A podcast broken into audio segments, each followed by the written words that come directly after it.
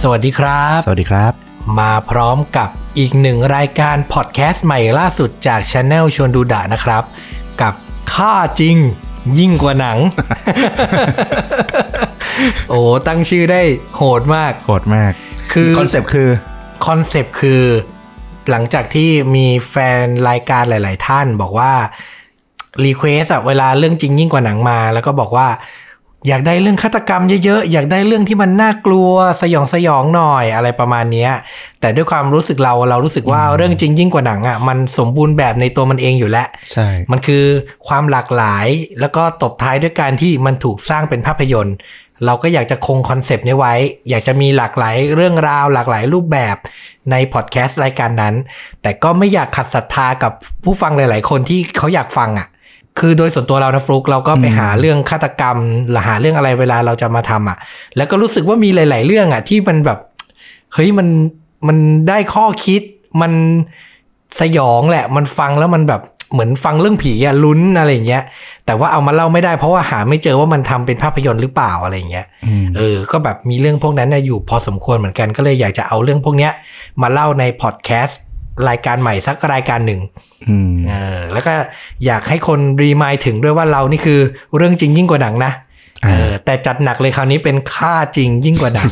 ฆาตกรรมจริง เออ เกิดขึ้นจริง แล้วก็ปิดท้ายเนี่ยก็อาจจะแบบสอดแทรกความเป็นหนังนิดนึงในฐานะที่เราเป็นคนทำโปรดักชันชอบดูหนังคุณก็เป็นนักเรียน อ่า ภาพยนตร์เนาะเราก็อาจจะหาภาพยนตร์ที่มันใกล้เคียงกับเรื่องจริงที่เล่าไปอ่ะ แนะนำคุณผู้ฟังหน่อยลองไปหารับชมกันดูได้ อะไรประมาณนี้ ประมาณนี้ อ่านะครับผม ก็แต่ว่าของค่าจริงยิ่งกว่าหนังเนี่ย อาจจะขอแตกต่างนิดนึงคือ อาจจะไม่ได้เป็นฟลุกเรื่องหนึ่งเราเรื่องหนึ่ง อืม อาจจะเป็น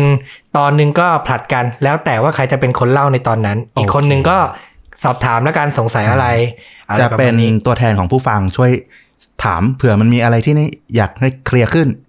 นะเอออ ม ลองดู เพราะว่าคดีฆาตกรรมหลาย ๆ อันบางทีมันต้องลงดีเทลเยอะกลัวว่า อ่า แบบถ้าเป็นสองเคสเลยมันจะโหฟังไปอาจจะแบบเหนื่อยนะ เหนื่อยเหนื่อยเหนื่อย เหนื่อยจริง เหนื่อยจริงนะครับผม ก็วันนี้ก็เริ่มต้นค่าจริงยิ่งกว่าหนัง EP แรกก็จะเป็นเรื่องราวจากฝั่งผมก่อนนะครับผมอ่าเรื่องราวจากฝั่งผมเนี่ย มันเกิดขึ้นในประเทศที่ อาจจะไม่คุ้นเคยเกี่ยวกับเรื่องคดีฆาตกรรมสักเท่าไหร่ อย่างที่ผ่านมาเราเล่าเนี่ยมันก็จะมีแบบถ้าเป็นฝั่งยุโรปก็แบบอเมริกาอะไรประมาณนี้ใช่ป่ะฝั่งเอเชียนี่ก็จะแบบญี่ปุ่นเกาหลี อ่า อะไรอย่างเงี้ย ตัวโหด ที่มั ทั้ น งนั้น มีอ่า แต่ของเราเนี่ยเราไปเจอเรื่องราวเนี้ยมาสักพักแล้ว มันเป็นเหตุการณ์ที่เกิดขึ้นในประเทศปากีสถาน ปากีสถานเนาะ อันนี้เนี่ยเราอยากจะพาทุกคนเนี่ยไปที่ถนนเก่าแก่สายหนึ่ง ที่แคว้นปัญจาบในประเทศปากีสถานครับ อืม ปัญหาของแคว้นปัญจาบ หรืออาจจะเรียกว่าเป็นปัญหาของประเทศปากีสถานเลยด้วยซ้ำก็คือมีเด็กจำนวนมากที่เป็นเด็กเร่ร่อนไปตามท้องถนน อ่า พวกเขาเนี่ยทำอาชีพนะ ก็แบบเป็นขอทานบ้าง ลักเล็กขโมยน้อย เสนอขายดอกไม้ หาบเร่ขายน้ำหรือไม่ก็เสนอนวดไหมครับ คลายความปวดเมื่อยให้กับคนแปลกหน้า อ่า เพื่อแลกกับเงิน อืม ที่ต้องบอกว่าน้อยมากเป็นจำนวนไม่กี่รูปี อืม นะครับผม ส่วนใหญ่ก็เป็นเด็กกำพร้าจากสงครามด้วยเนาะ ใช่ เด็กเร่ร่อนในถนนสายเนี้ยนะครับ ส่วนใหญ่ก็จะเป็นเด็กกำพร้านะครับผมขณะที่เด็กที่ไม่ใช่เด็กกำพร้าเนี่ย เหมือนไม่กำพร้าแต่ก็ลำบากอยู่ดี เพราะพ่อแม่ก็ไม่ได้มีอาชีพ หรือมีเงินพอที่จะดูแลจุนเจือได้นะครับผม ก็ปัญหาหลักๆ สาเหตุหลัก ๆ ก็เพราะประเทศปากีสถานเนี่ย เป็นประเทศที่ประกอบไปด้วยประชากรเนี่ยมากถึง 144 ล้านคน โหเยอะมากนะ เยอะมาก และต้องบอกว่าตามสถิติเนี่ยหนึ่งในสามของประชาชนเนี่ยอยู่ในสภาวะยากจน ตามรายงานที่เผยแพร่โดยคณะกรรมการสิทธิมนุษยชนปากีสถานเนี่ยเกือบครึ่งหนึ่งของประชากรเด็กนั้น ได้รับอาหารไม่เพียงพอ โดยเฉพาะในแคว้นปัญจาบแห่งเดียวเนี่ยมีเด็กขาดสารอาหารเนี่ยหนึ่งล้านหกแสนคนนะครับ นอกจากนี้เนี่ยในคุกเนี่ยยังมีเด็กมากถึง 4,000 คนนะ ที่ถูกจำคุกอยู่ในเรือนจำและเรือนจำในปากีสถานเนี่ยไม่มีการแบ่งอายุผู้ต้องขังแต่อย่างใด อืม มันทำให้เกิดอะไรขึ้น มันทำให้เด็กเหล่านั้น เยาวชนเหล่านั้นที่อาจจะทำผิดแค่ครั้งแรก หรือทำผิดละหูโทษอะขโมยของอะไรอย่างเงี้ย อืม ต้องไปอยู่กับ ทั้งฆาตกร นักค้าของเถื่อน ผู้ก่อการร้ายข้ามชาติอย่างเงี้ย อืม ก็ไม่น่าแปลกใจแต่อย่างใดที่พวกเขาก็จะเติบโตมาเป็นผู้ใหญ่ที่น่ากลัว แล้วก็อาจจะสร้างปัญหาให้กับสังคม อืม อ่านะครับผมอันนี้เกริ่นนำมาเล่าให้ฟังว่าเด็กในปากีสถานได้มีปัญหาประมาณนี้ พูดง่ายๆ คือเด็กเร่ร่อนอ่ะ มีเป็นล้านคนอ่ะ ได้รับการดูแลไม่ทั่วถึงอย่างแน่นอน อืม นะครับผมอ่าเราก็จะเข้ามาสู่ตัวละครหลักของเราใน EP นี้นะครับ เขามีชื่อว่าอีจาสคุณอีจาสเนี่ยเป็นเด็กชายเร่ร่อนนะครับ สวมเสื้อเชิ้ตสีขาวรุ่งริ่งเลยนะครับ ก็คือขาดขาดๆอ่ะนะครับผมมองภาพประมาณนั้น ไม่มีใครในท้องถนนรู้ว่าเขาอายุเท่าไหร่ ข้อมูลเนี่ยไม่เด่นชัดนะครับ อืม แต่อย่างไรก็ตามเนี่ยก็เขาน่าจะอยู่ในช่วงวัยรุ่นตอนต้นอีจาสเนี่ยชอบตะเวนไปไหนมาไหนกับรีแอสซึ่งเป็นน้องชายของเขาอีจาสกับรีแอสผู้น้องนะครับ ทั้งวันเนี่ยพี่น้องคู่นี้ก็จะหอบหิ้วกล่องเล็กๆ บรรจุน้ำหอมพร้อมกับนวดเฟ้นให้กับผู้ชายตามสี่แยกท้องถนน อ๋อ เขาเนี่ยวันหนึ่งเนี่ยจะหาเงินได้แบบดีใจเลยนะแบบดีมากเลยนะ คือ 20 รูปี 20 รูปีเนี่ยเปรียบเป็นดอลลาร์อเมริกันก็ 40 เซนต์40 เซนต์นี่ตกเป็นเงินไทยก็ 10 กว่าบาท 10 กว่าบาทไม่ถึง 20 บาทด้วย แต่ก็พออยู่ได้ไปวันหนึ่งสองคน ใช่ คือเนี่ยได้เงินจำนวนเท่าเนี้ยอีจัสกับรีแอสเนี่ยก็รู้สึกดีใจแล้ว แล้วก็รู้สึกว่าโชคดีแล้วที่หาได้ ภาษาบ้านๆก็คือใช้ยาไส้ไปวันๆอ่ะ อืม นะครับผม และชีวิตเร่ร่อนของอีจาสเนี่ย ก็ถึงคราวที่จะเกิดเหตุการณ์ไม่คาดฝันขึ้นนะครับ เมื่อเขาได้พบกับชายหนุ่มคนหนึ่งที่มีชื่อว่าจาเวตอิกบอล จาเวต อืมคุณจาเวตอิกบอลเนี่ย เจอกับอีจาสในเดือนพฤศจิกายนปี 1999 ต้องบอกว่าคุณจาเวตเนี่ยเขามาพร้อมกับเพื่อนๆอีก 2 คน แล้วก็เสนอเงินให้กับอีจาสเนี่ย50 รูปี อืม อย่างที่บอกวันหนึ่งได้ 20 รูปีก็ดีใจแล้ว อืม อันนี้เสนอให้ถึง 50 รูปี เพื่อเป็นค่าตอบแทนในการนวดบรรเทา โดยเขาบอกว่าตัวเขาเนี่ยเป็นอัมพฤกษ์อยากจะให้อีจาสเนี่ยแบบมาช่วยนวดช่วยอะไรอย่างนี้หน่อย ซึ่งพออีจาสได้ฟังรีแอสด้วยแหละ อืม ก็ตาลุกวาวเลยนะครับผม 50 รูปีเนี่ยรีบตอบตกลงทันที อืม จาเวตอิกบอลเนี่ยก็เดินนำเด็กทั้งสองคน ตามถนนแคบๆ ลัดเลาะไปตามแม่น้ำราวี อยู่ในปากีสถานเนี่ยนะครับผม เดินลัดเลาะไปจนถึงบ้านของเขา ซึ่งเป็นบ้านเดี่ยวมืดๆ ทึมๆ หลังเล็ก ซึ่งภายในบ้านนั้นเนี่ยแบ่งออกเป็นห้องนอนเล็กๆ 3 ห้อง ดูร้อนอบอ้าวมาก แต่ด้วยความที่อยากได้เงินน่ะ จังหวะนั้นอีจัสกับรีแอสก็ไม่คิดอะไร ก็เดินตามจาเวตอิกบอลเข้าไปนะครับผม แต่หลังจากเข้าไปในบ้านเนี่ย ด้วยความที่บรรยากาศในบ้านมันมืดมืดๆทึมๆ แล้วก็ดูเล้นลับดูไม่น่าไว้ใจ อีจาสเนี่ย เขารู้สึกถึงความไม่ชอบมาพากลบางอย่าง รู้สึกว่ามันอาจจะเกิดอะไรที่ไม่ดีขึ้น เขาก็เลยแอบกระซิบบอกกับรีแอสน้องชายว่า ให้นายกลับไปก่อน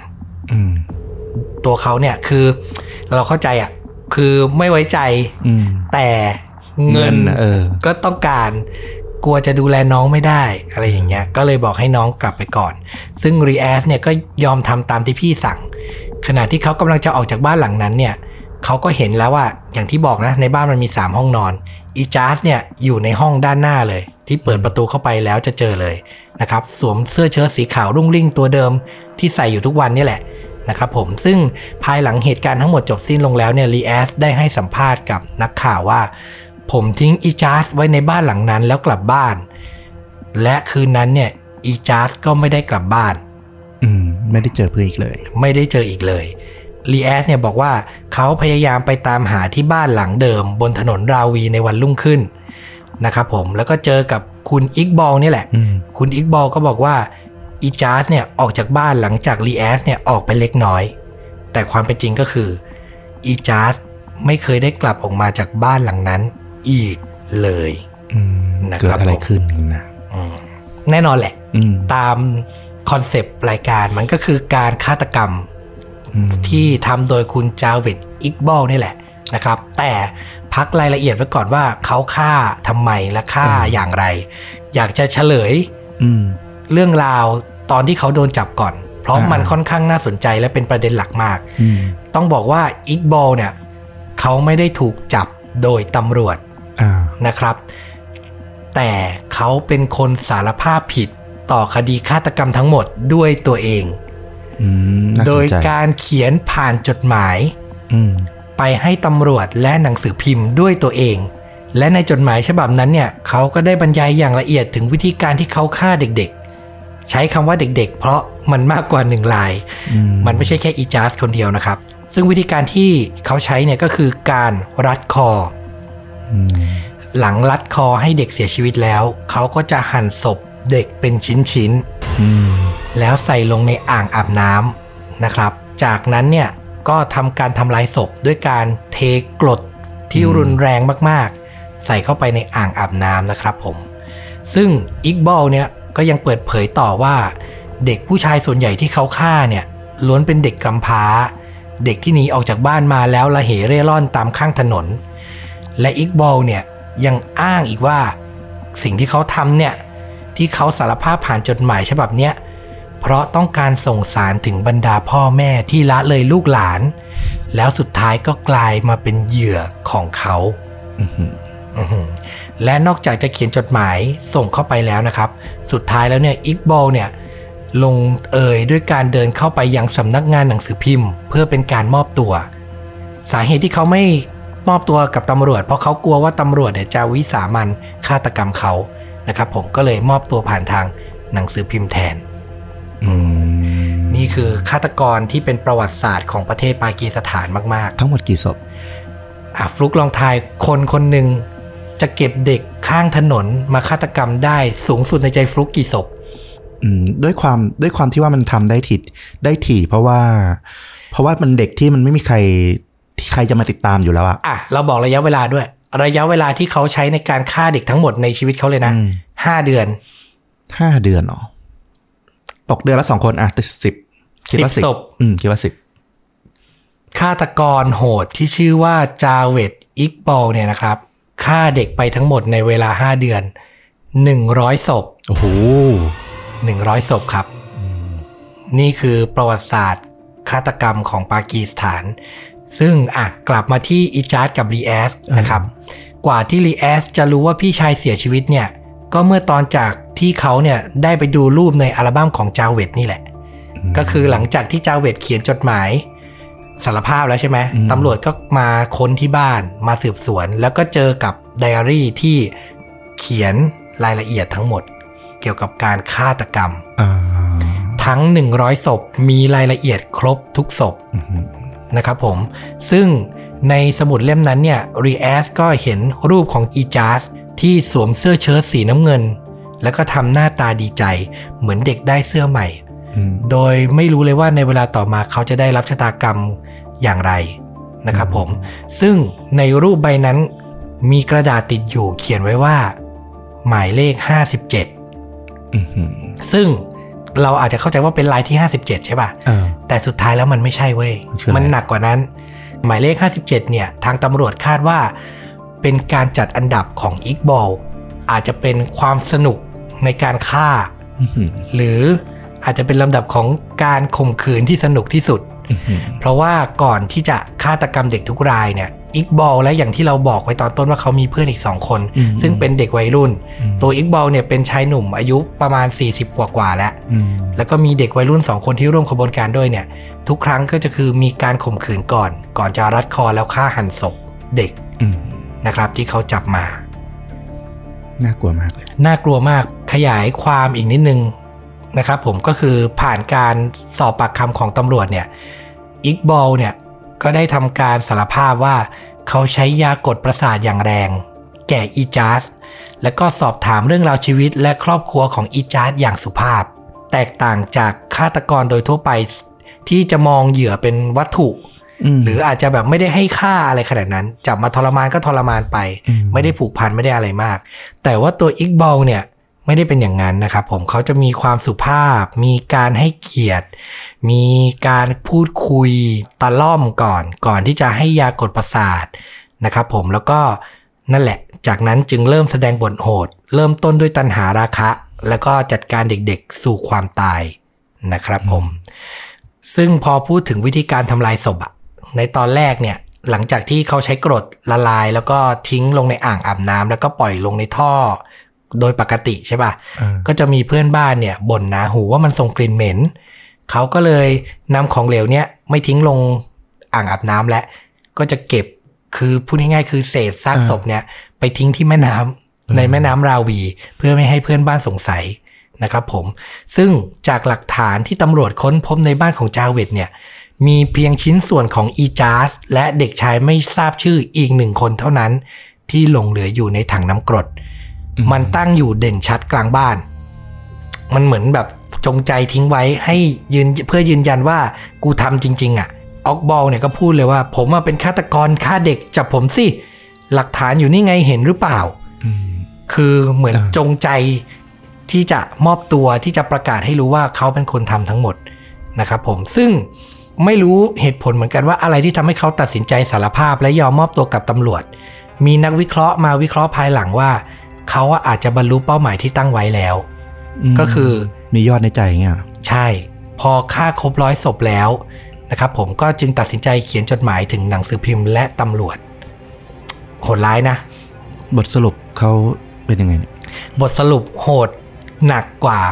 นะครับผม ก็คือ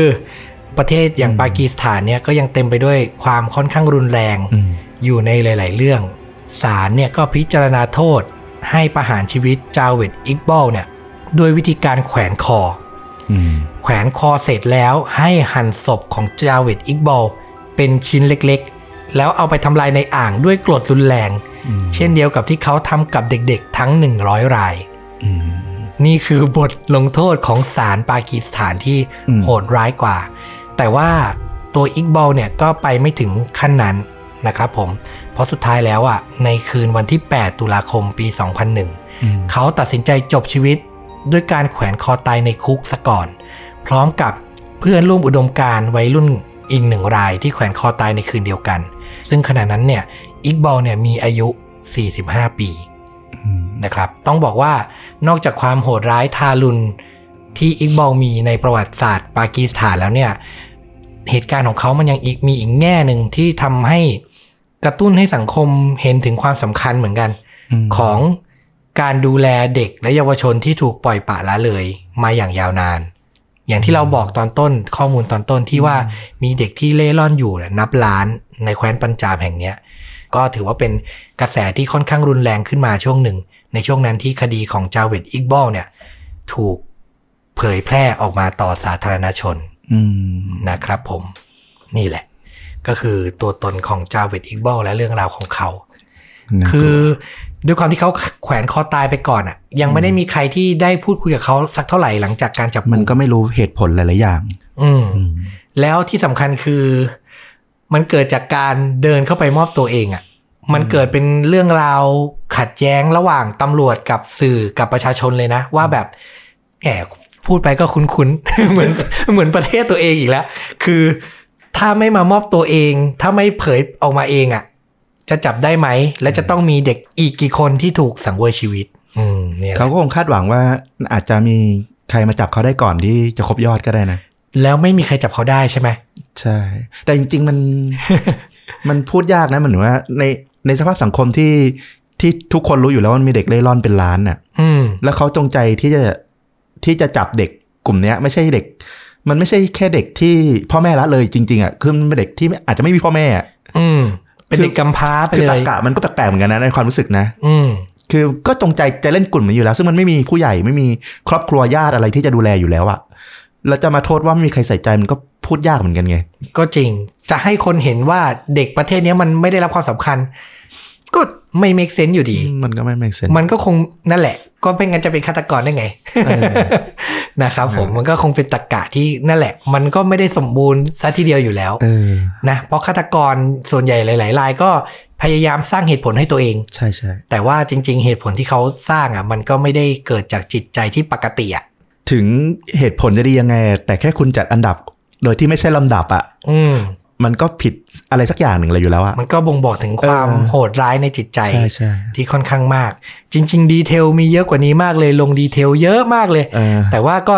อยากแค่นี้ดีกว่า เออ ลองลองไปหากันดู ลองไปเซิร์ชหากันดูถ้าใครอยากรู้ดีเทลเพิ่มนะครับ ลองเซิร์ชชื่อจาเวต อิกบอลดูเจอแน่นอน อืม นะครับผม